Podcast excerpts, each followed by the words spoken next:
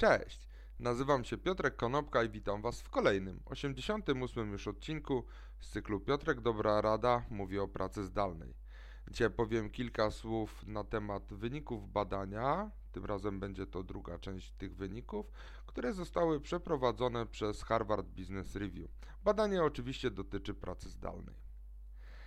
Pytanie jest takie, co się stanie, jeżeli połączymy pracę zdalną i pracę stacjonarną, czy uda nam się stworzyć najlepszą rzecz na świecie, czy też uda nam się stworzyć najgorszą rzecz na świecie.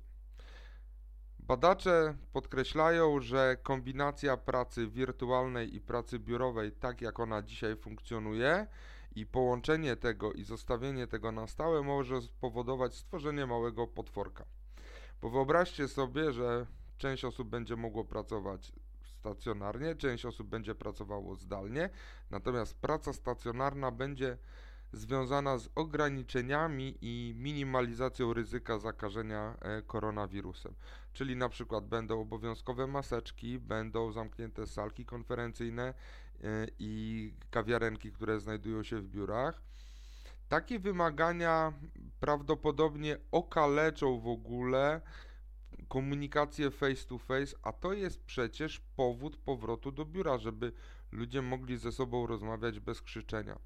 70% i więcej pracowników wskazuje na to, że woli pracować z domu niż z tak przearanżowanego biura z obowiązkiem noszenia maseczek.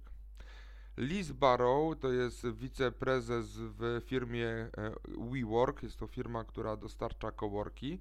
Wierzy, że w firmach pojawi się stanowisko pod tytułem dyrektor do spraw pracy zdalnej. Ryan Smith z kolei jest to prezes Qualtrics'a, jest to firma software'owa obecnie należąca do SAP-a. Wierzy, że firmy nie powinny traktować tej pracy zdalnej, tak jak dzisiaj istnieje, jako sytuacji tymczasowej, ale mówi, że ponieważ nikt nie ma gotowego manuala do tego, jak postępować w takiej sytuacji, to każda z firm musi taki manual stworzyć samodzielnie dla siebie.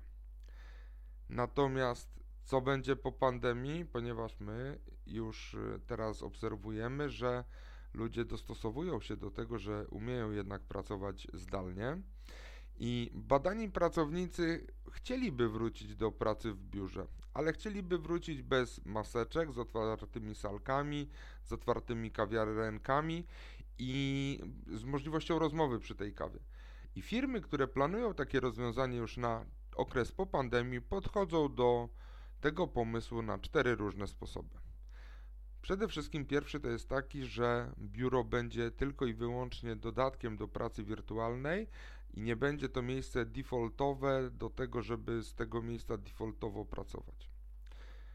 Po drugie, będzie położony większy nacisk na podnoszenie kompetencji związanych z komunikacją, tak żeby nigdy więcej nie padło stwierdzenie, przecież to oczywiste, przecież to wiadomo, przecież tak zawsze działało, trzeba się było domyślić.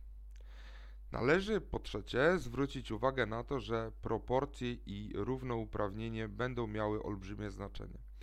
Ponieważ wyobraźcie sobie sytuację, że mamy pracowników wirtualnych i mamy takich pracowników, którzy przychodzą zazwyczaj do biura.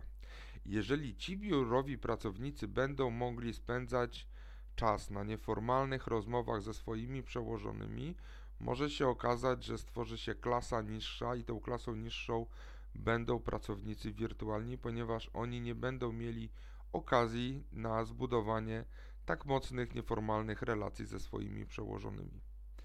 Dodatkowo należy wspierać tworzenie nowych rutyn, ale tych rutyn związanych zarówno z pracą wirtualną, jak i pracą stacjonarną. Te rutyny trzeba stworzyć na nowo. Równocześnie należy rozmawiać na temat, jak to klasyk mówił, plusów dodatnich i plusów ujemnych, tych, które są związane z, obie, z oboma modelami i należy rozmawiać właśnie o tych wadach i zaletach obu modeli w bardzo otwarty sposób. Także komunikacja jest kluczem do tego, żeby poradzić sobie z pracą zdalną w przyszłości po zakończeniu pandemii. Dzięki serdeczne, do zobaczenia i usłyszenia w poniedziałek. Na razie.